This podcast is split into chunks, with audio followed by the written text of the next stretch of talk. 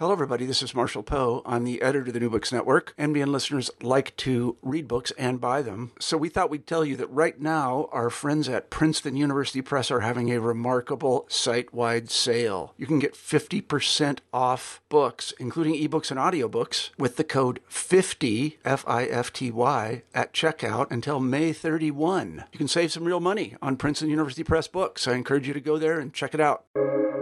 Welcome to the New Books Network. Welcome to the New Books in African American Studies podcast. I am your host, Ari Barbalat. Today, it is my blessing to be in dialogue with Dr. Juliet Hooker. She is Royce Family Professor of Teaching Excellence in Political Science at Brown University. We will be discussing her newly published book, Black Grief, White Grievance The Politics of Loss published in Princeton by Princeton University Press 2023. Juliet, it's it's my absolute honor and privilege to be in dialogue with you today. Thank you for having me. I'm really happy to be here um, and to be talking about Black grief and white grievance. To begin, can you kindly tell us about yourself? Where did you grow up? What formative events in your life catalyzed the scholar you would become as an adult? Yeah, so I grew up on the Caribbean coast of Nicaragua um, in Central America in the um, uh, 1970s and 1980s when um, the country was going through a, um, a civil war. And um, you know the the part of Nicaragua that I'm from is is the the region that has a um, a significant uh, Black population that has historically lived in that region um, and in conjunction with Indigenous peoples. And so I think um, because of the history of, of where, you know, of the Caribbean coast and the sort of struggles over um, whether they were, you know, we were seen as as Nicaraguan or not, and how we differed from some of the dominant ways in which people thought about Nicaraguan national identity that I started thinking about questions of race um, and racial identity and nationalism, um, and also just thinking about you know how racism manifests itself in in in Latin America. And then I moved to the U.S. and um, and had lived here more than half my life now, and so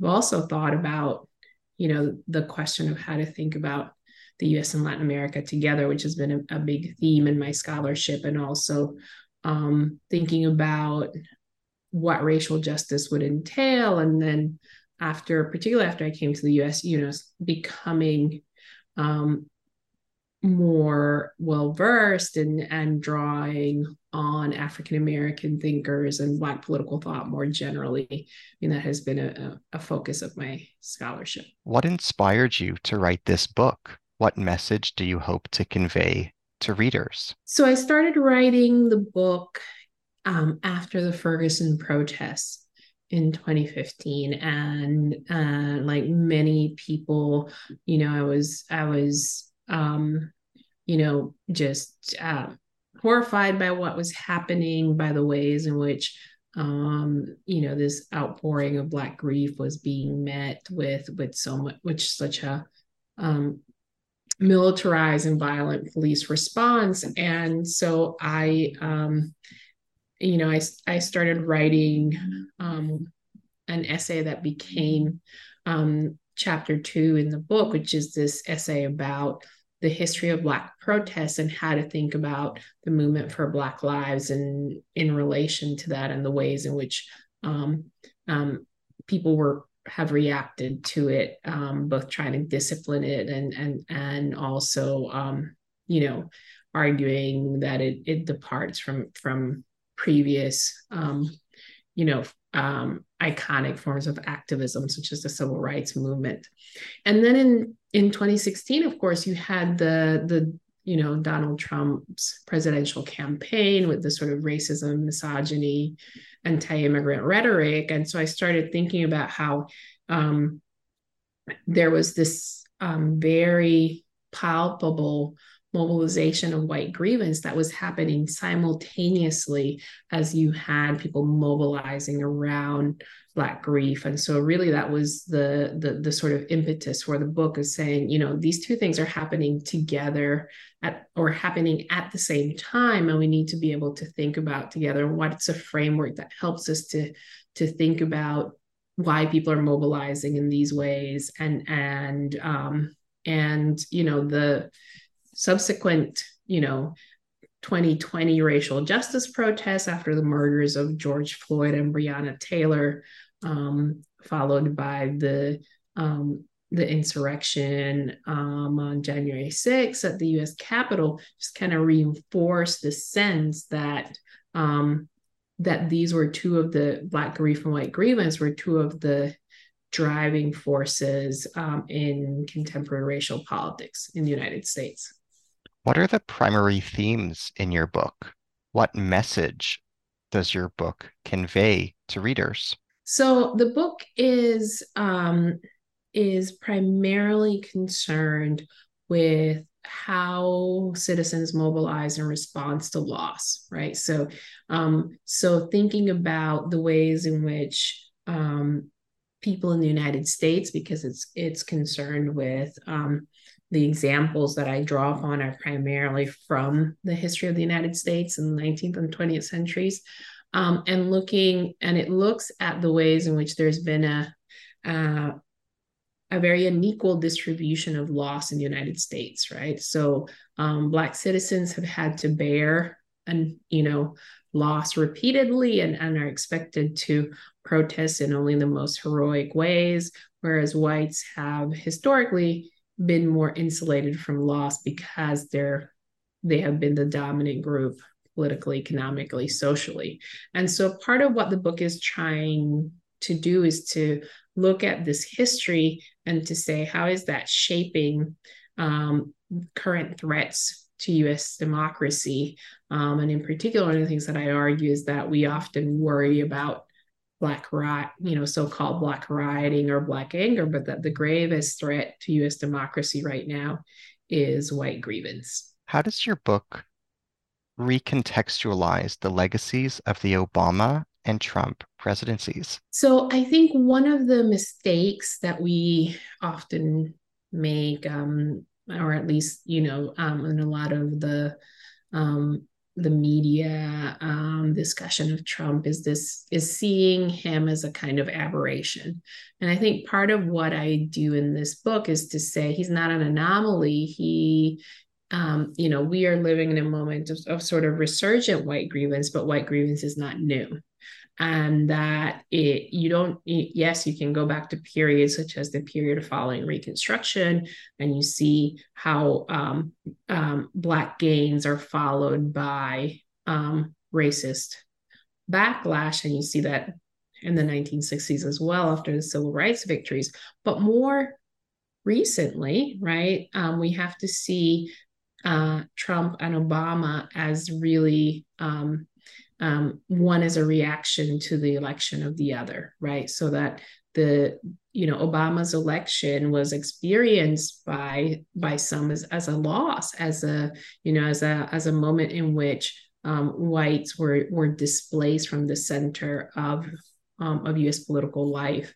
You know that it, that led, of course, to the Tea Party, to the you know um, take our slogans such as let's take our country back and i think that um, this then continued and and and um, you know exacerbated um, with Trump's presidency and um, and since his um, loss in 2020 um, and and now you have you know a you know a, a significant part of the of the country of the Republican Party that's really consumed by racial resentment and by um, these kind of cultural um, losses um, that and and seeking to really, um, I think, um, dispense with democracy when it means that they um, they are not when they are not able to win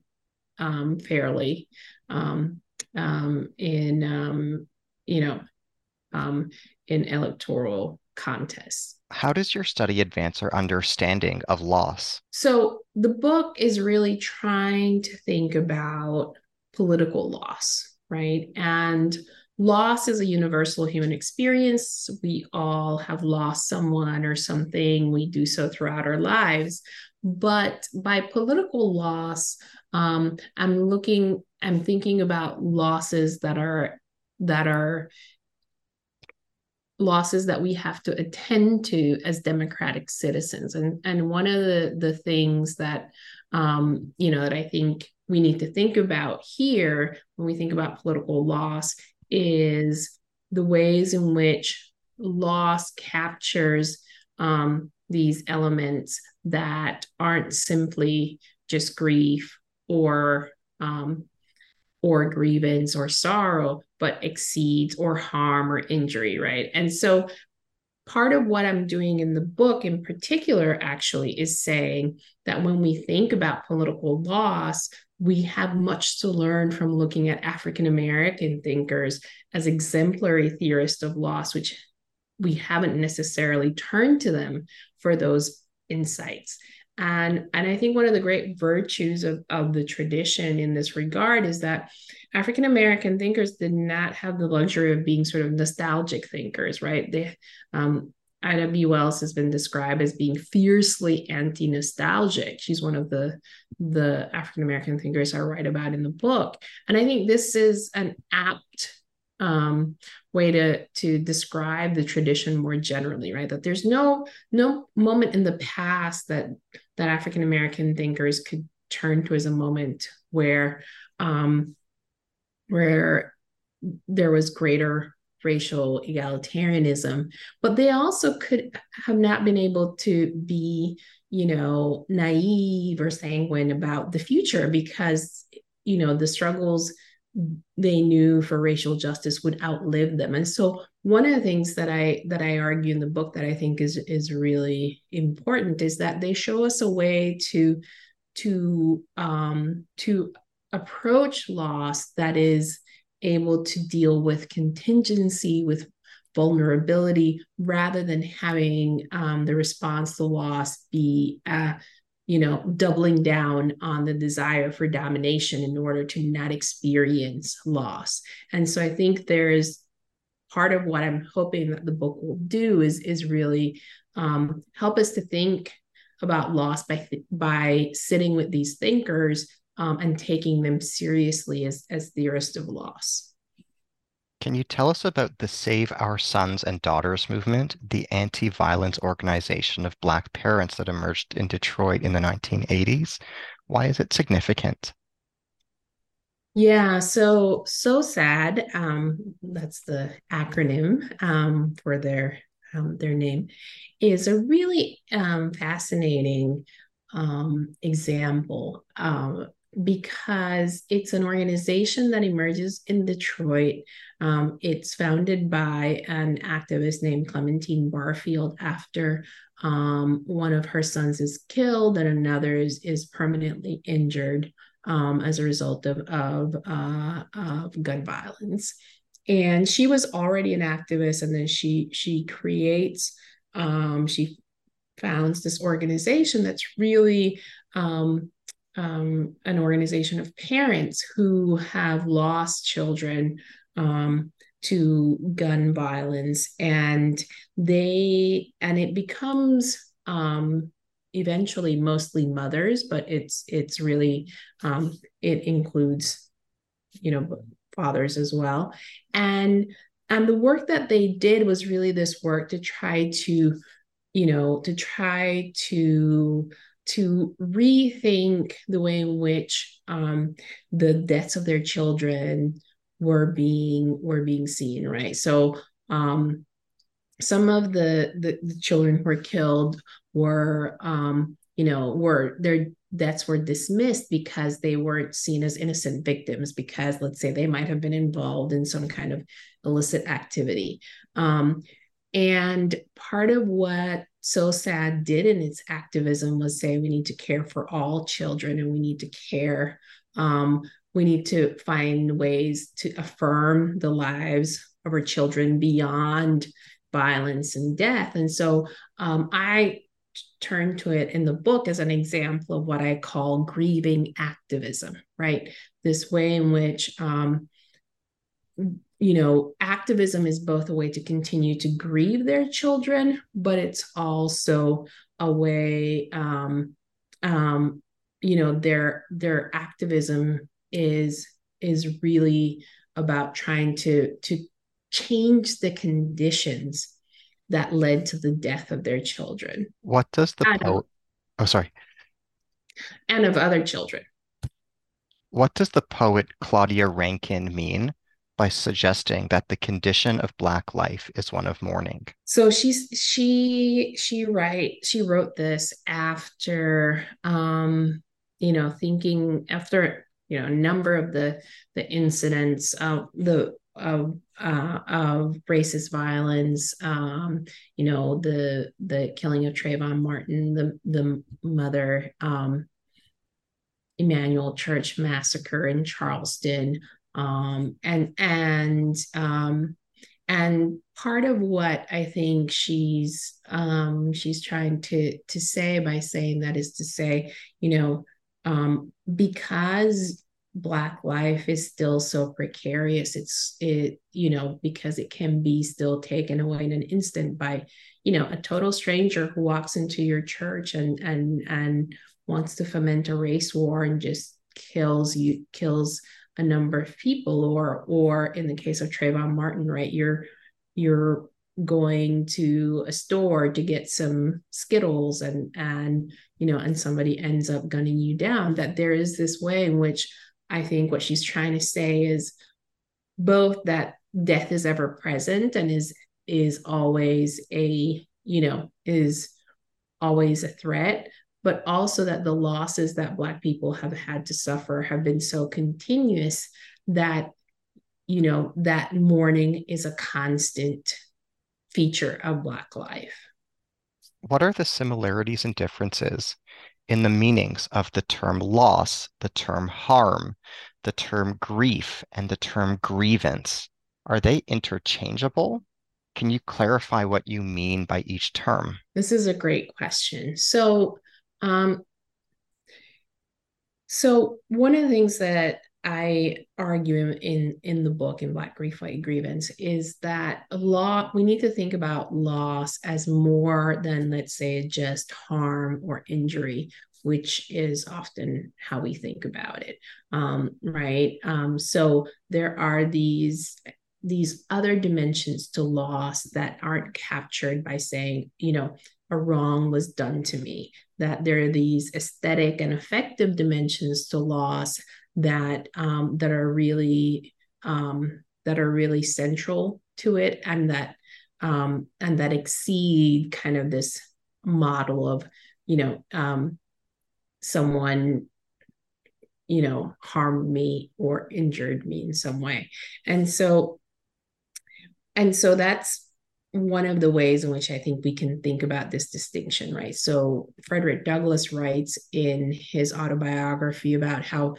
um, one of his autobiographies about how years after his escape from slavery, he only had to hear a slave spiritual to be, you know, transported back, as it were, to the plantation, and that there was such great sorrow um, that those um, slave spirituals would evoke in him, you know, years, decades after um, he he had escaped slavery. And so this is part of what I mean by saying that loss has these these um, affective dimensions um, that it's something that is not easily contained you know grief can come up at any moment but it's also not just grief because i'm thinking here not just about individual human experiences but about political loss and um, and for me, grief and grievance are two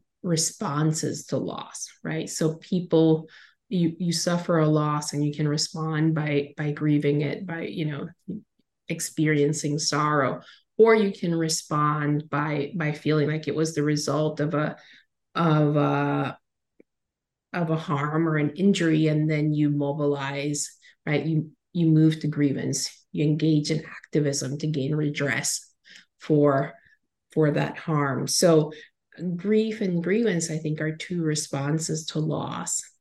And and loss is more than just harm or injury can you tell us what the significance of Erica Garner's death? Absolutely. So I write about Erica Garner's death at the beginning of chapter four, which is the chapter on Black maternal grief um, in the book. And I use her as an as a as an entry point, her life for thinking about the cost of the kind of grieving activism that um, that so many Black people have um, have engaged in. Right, I talked about grieving activism in the case of SOSAD. Um, so Garner was also, of course, propelled into activism by the killing of her father, Eric Garner, by the NYPD, and she became, um, you know, very um, prominent activist um, in the wake of his death. And then she dies tragically at a very young age, um, shortly after giving birth. And so her death really points to these less spectacular ways in which Black people are also dying and are also being killed that we pay less attention to than, let's say, instances of police violence. Um, you know, it. Um, she died um, because um, you know she suffered a heart attack and her heart had out was already enlarged um, and then she gave birth. And, and black women have some of the the highest rates of maternal mor- mortality in the united states.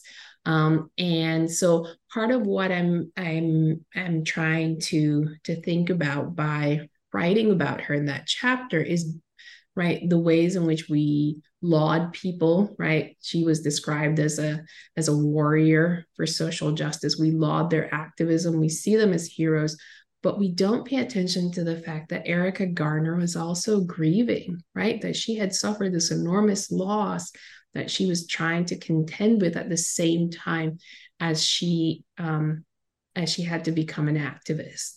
And also, and the other point that I think is really important about thinking about Erica in relation to um, to her father, the death of her father, her death, and the death of her father is the the way in which we we pay more attention to these spectacular instances of violence than we look than we do maybe to some of the more um, ordinary ways in which people continue to be killed by disparities in in health by um, by just the the the cost of having to live in a racist society that you know that isn't necessarily something that has to be um, that is going to manifest itself in being killed by the police, but manifests itself in the, the sort of wear and tear on the body, what what um, we now call weathering, that comes from from dealing with with discrimination. Can you comment on the significance of Incidents in the Life of a Slave Girl, the work by Harriet Jacobs? Absolutely. So I write about um, incidents in life of a slave girl in chapter three, which looks at the work of Jacobs and Ida B. Wells.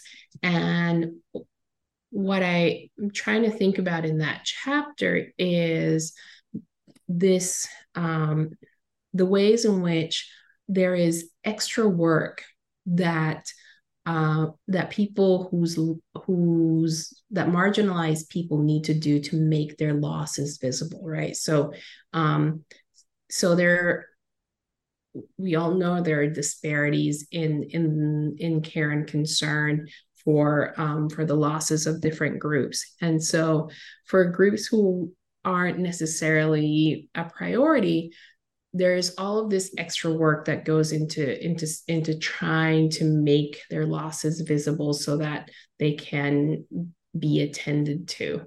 Um, but there are costs that come with this process of trying to make loss visible right? There are risks um, because you might risk for example offering up um, black pain or black suffering in in the service of generating white empathy but at what point does that you know become this kind of um, problematic bargain where you have to show up you know you know you have to present these pain black bodies all of the time in order to try to shock people into into um, into some kind of solidarity? And also what are the you know what are the ways in which this this is you know can become um, dehumanizing in and of itself right? What are the ways in which you you end up just um, revealing these um, or having to to to um, to see black people as only right defined by suffering. And so in this chapter i talk about the um, how Jacobs and Wells try to balance grief and grievance, right? How they try to tell the stories of Black suffering um, without only focusing on Black death, but also focusing on Black life. And incidents is a key text in that discussion because in it, you know jacobs makes a lot of really interesting moves. So she um, she for example is really clear about sexual violence and slavery but she never gives us um, you know a very explicit um, rape scene for example. Um, she also attends to um, to Black life. She gives us all of these examples of how Black people care for each other and and manage to to form bonds, even um, against the attempts to separate them. And, and that this loving, caring community that they manage against all odds um, to create is what sustains her and other enslaved people even as they're they're suffering these unimaginable harms right? And and she talks about her struggles to try to um, not just become free but to to care for her children um, and the struggles of other enslaved women and the the ways in which slavery um, you know um, creates this this kind of maternal ambivalence because you know what does it mean to bring a child into into that institution? So so incidents i think is is really a fascinating text. And when we look at what jacobs is doing in in the text we see her on the one hand calling on her white readers to to um, to reject slavery, but also being really strategic about what she's willing to offer up about Black suffering in order to mobilize the white public. Can you tell us about the 1917 essay by Ida B. Wells, The East St. Louis Massacre, the Greatest Outrage of the Century? Can you elaborate on its importance? Yes. So again, this is this is that same chapter, and this is um, one of the texts by Wells that I I think um, shows the same kind of care that um, and the the commitment to depicting not just anti-black violence to depicting black people not simply as victims of violence but to depicting them in their full humanity. And it you know in the Wells's account of the East St. Louis massacre is really um, such an interesting text because the East St. Louis massacre um, um, is this this essentially this this white riot where um, you had had these tensions, um, you know, um, having to do with with you know kind of unionization and and white and black workers and it sort of erupts into this this um, you know this essentially this like white race riot that um, leads to the killing and and um, you know and essentially displacement of thousands of of black people. And wells travels um, from her home you know she was then living in, in chicago. She travels to st louis and she ends up going on this truck with the this red cross truck with these black women who had been displaced from their homes and she follows them around and, and records their stories as they try to save whatever possessions they can. Um, and one of the things that you see in all of these stories is like these wealth of details about their lives. So, you know, so she she talks about um, you know, what they did, how many children they had, what they lost in the massacre. And through this these seemingly mundane details, we get a picture of the lives that these people lived before the violence, right? So they're not simply defined by the violence that's visited upon them, but we get this kind of accounting of Black life that I think is is really central to Wells's work. Um, it's not she's not simply somebody who right she's famously known for um, for collecting and presenting us with the with the statistics um, on lynching, but she also gives us these kind of haunting um, narratives of, of the lives of, of people who um, who suffer violence and dispossession, and and I think that that's just as important um, to her work as the you know the, the the sort of marshaling of statistical data that she's well known for. What misconceptions about grief and activism does your book seek to challenge? Why do these misconceptions exist and persist? So I think one of the the misconceptions or um, I guess one of the expectations that we have about activism that I I um, I'm trying to challenge in this book is this notion that um, that activists are these kind of heroic people who, which they are, right? But that um, in seeing them in this way, we often don't appreciate their full humanity. I think the and and and we also, I think, kind of outsource, right, the kind of um, work um, that's needed to make um, democracy real to um, to to activists rather than feeling like this is work that we all need to take up ourselves. And so part of what the book is trying to do is, is particularly saying, you know, we have this history in the United States of relying on Black people to do this work to, to um, to challenge white supremacy, and we've come to expect them to be activists in this way, even um, as we don't necessarily um, want them to be leaders, right? We're not necessarily want them to become, um, you know, the people who who shape, um, you know, U.S. politics, but we want them to do this other kind of labor, and so.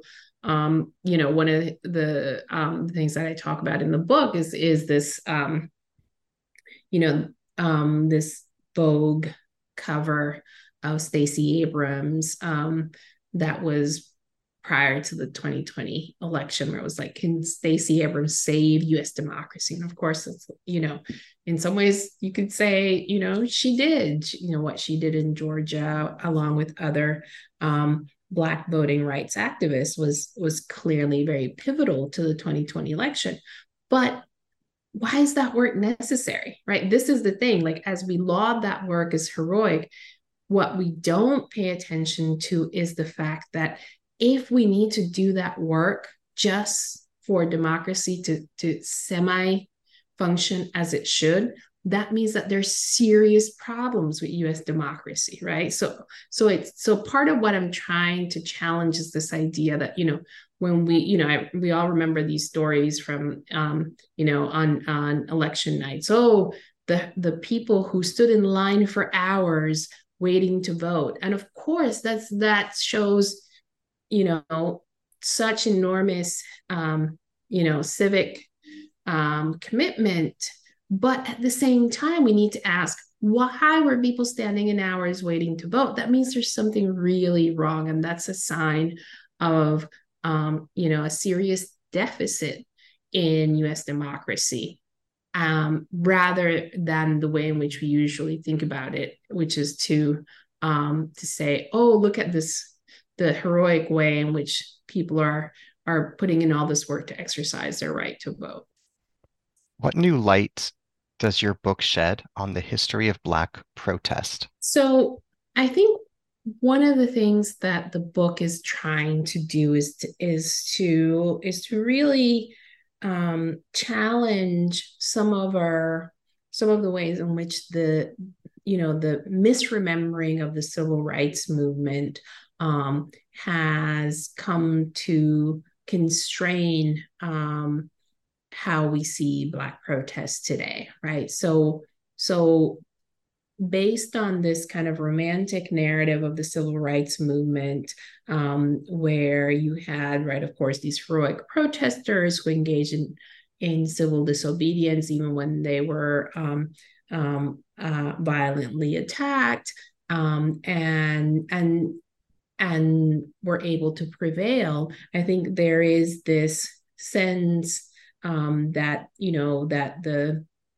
in retrospect, right, that there was this they were entirely civil and there were these yes there were these clashes with with with the police at times but that they were able to um, you know induce these moral transformations in um, in the white public and part of i think the the way in which that misleads us is is that it that narrative misleads us is that we forget that actually um, Dr. King did not become, you know, um, overwhelming, overwhelmingly popular until after he was assassinated. That the civil rights protesters were seen as as radicals, that they were seen as as agitators, that they their demands were seen as untimely, right? And so part of what I think the book is is trying to show is to say you know, when we compare, and the comparison is often to say, um, when we compare, you know, contemporary um, Black protests to those iconic protests in the past, um, when we say you're not following the script of the civil rights movement or you're not doing this the right way um, or you're being too angry or you're being um, you know if you if you don't if you don't completely um, follow the the tenets of civil disobedience, then you'll never um, be heard. Is that we forget how contentious um, even the most um, right, the most um,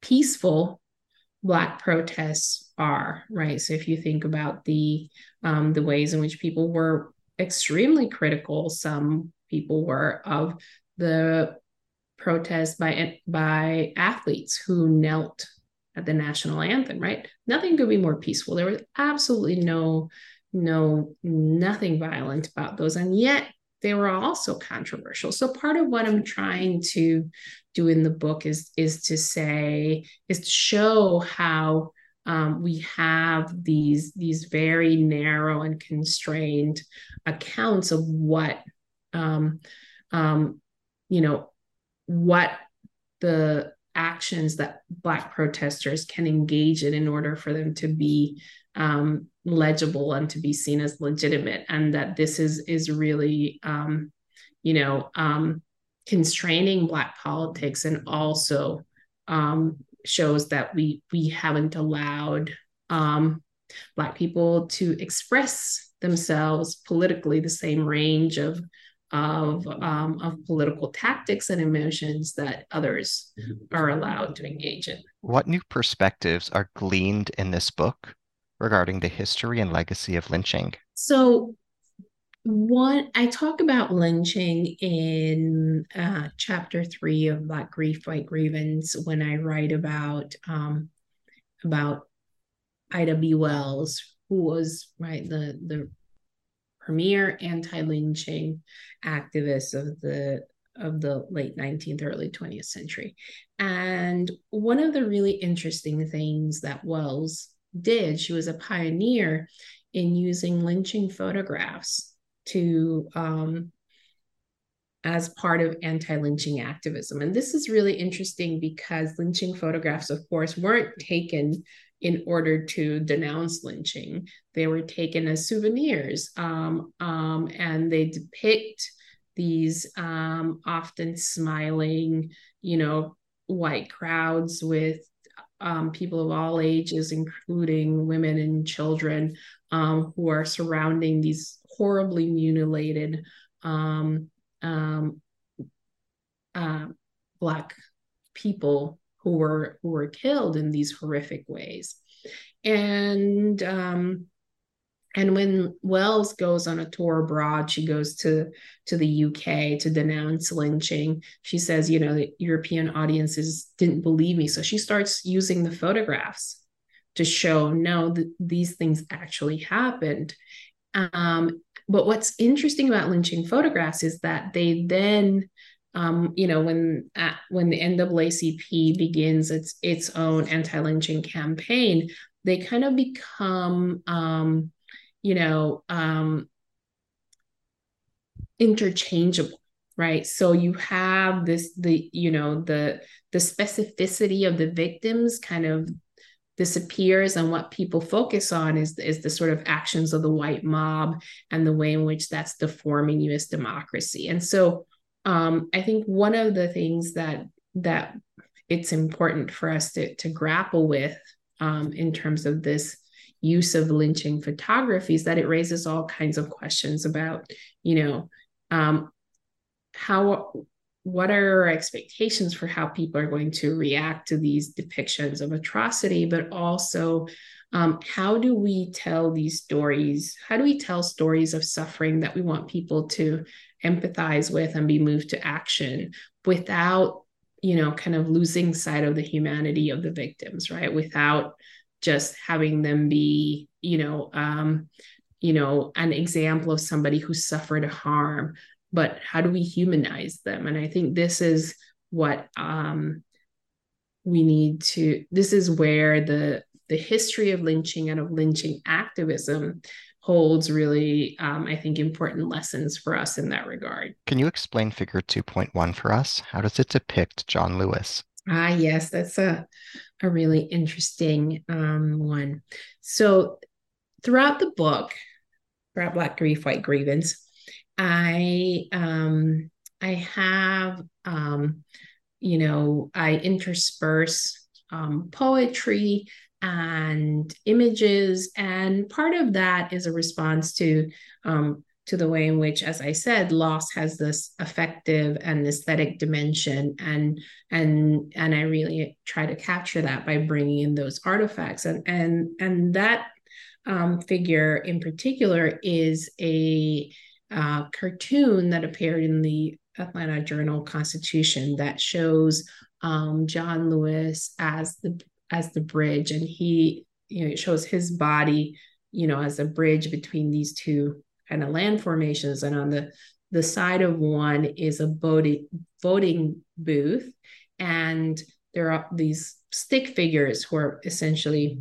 stepping over him to get to the vote, voting booth. And of course, we all know the, the, the story of of, Lew, of John Lewis and you know him getting beaten on the marches in Selma as a as a young activist, um, which is what the the figure of him as the bridge is is referencing.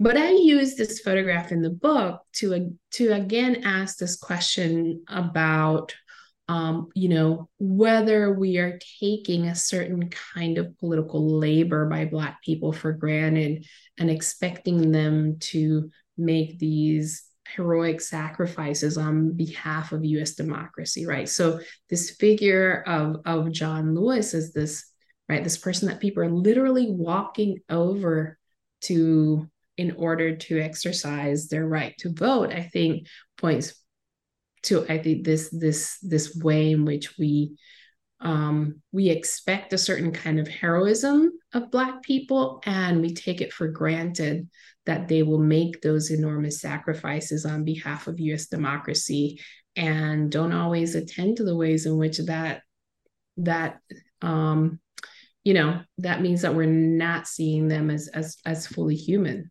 um, you know this is in the context of me also talking about um, the work of of Danielle Allen, who argues that sacrifice is central to democracy.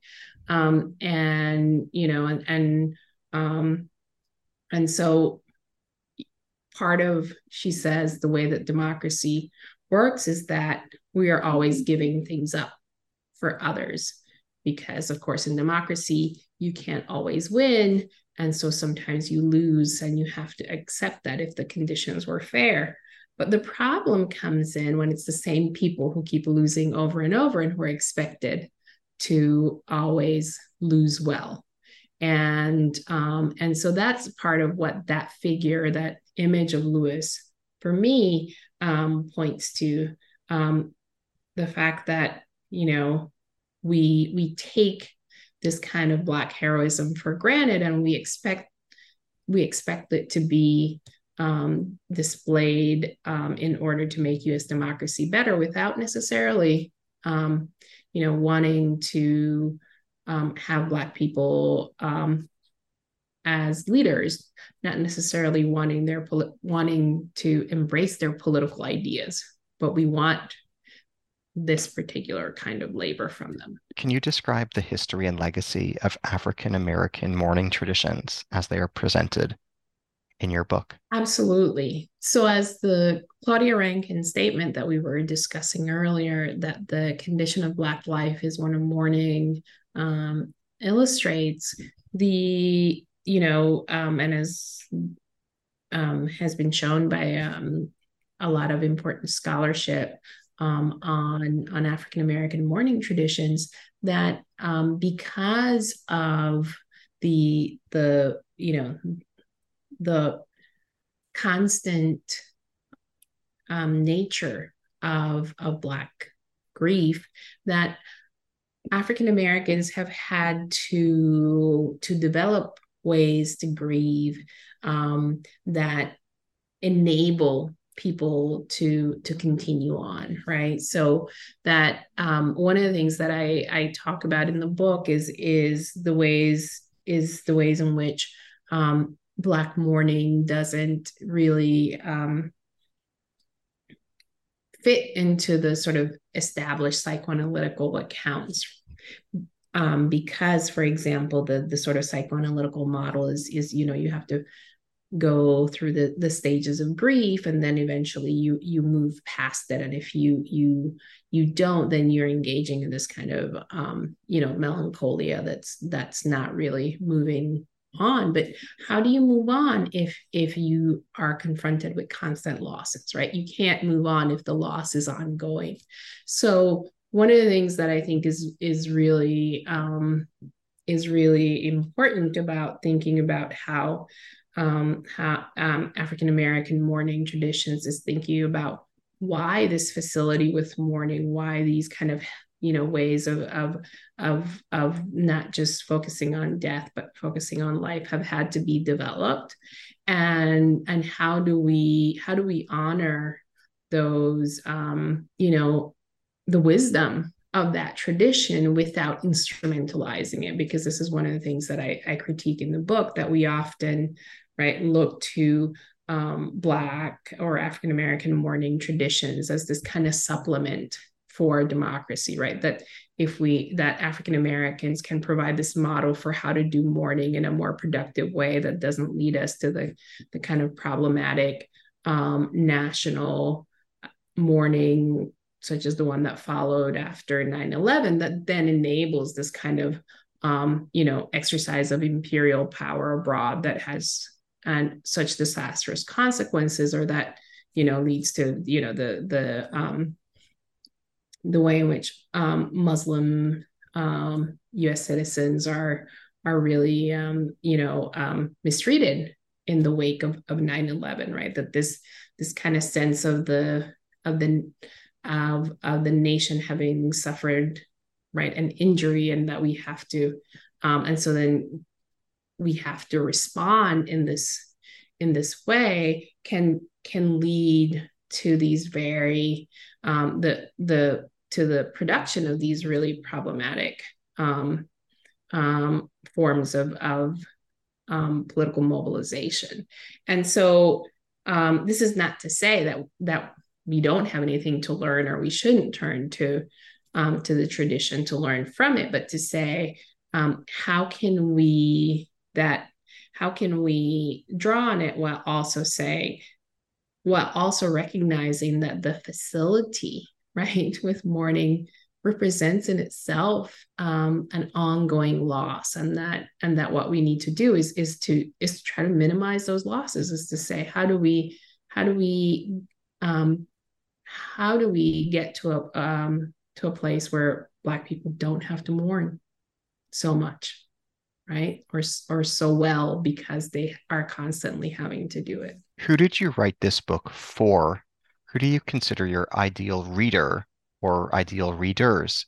Who do you consider your imagined audience or audiences?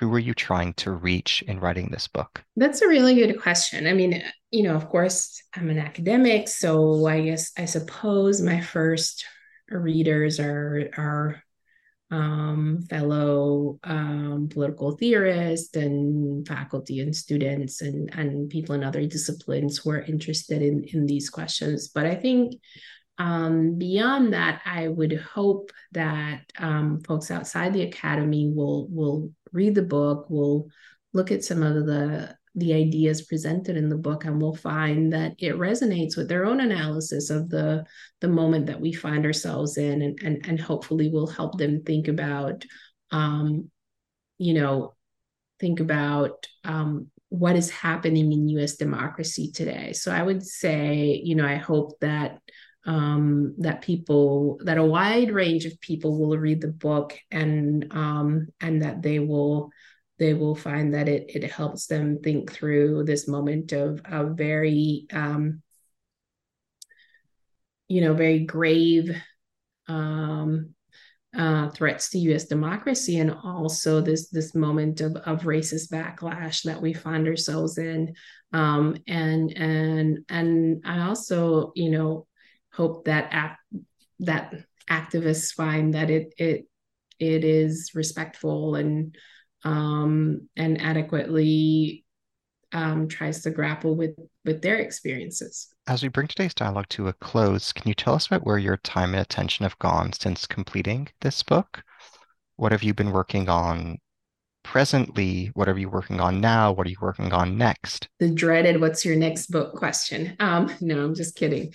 I um, so there was um, uh, what was going to be a chapter in this book that I ended up having to cut. That was looking at um, at Confederate monuments. Was looking at the question of, of what should we do about racist monuments because I talk in the book about symbolic loss and and and thinking about why people become um, so um, so energized by by some of these um, these um, changes that seem you know not not terribly consequential like um, you know like whether or not a, a monument um, um, to a slave owner is is removed or somebody who fought on behalf of slavery. And so um, so i've been thinking a lot um, about monuments and i'm um, i've been writing an article that looks at some of the inaugural moments of of confederate celebration in the united states and um,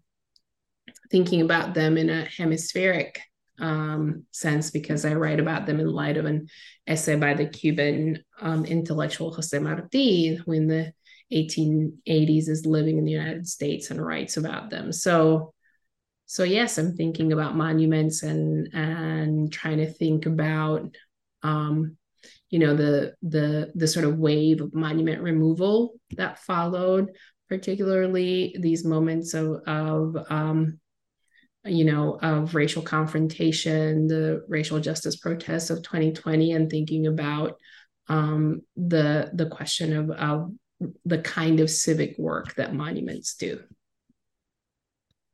I wish you the very best of luck. That sounds amazing. Thank you. And thank you as well for your generosity, eloquence, and erudition as communicated to us in our dialogue today. Thank you so much for having me. I really appreciated the conversation and the thoughtful questions. Thank you. Uh, as we bring today's dialogue to a close, I'm your host, Ari Barbalat. Today, I have been in dialogue with Juliet Hooker.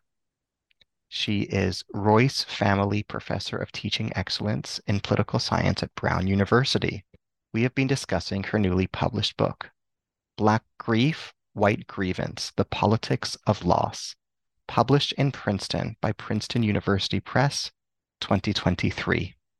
This has been the New Books in African American Studies podcast. Thank you very much. And Juliet, thank you for all your wisdom. It was my pleasure. Thank you.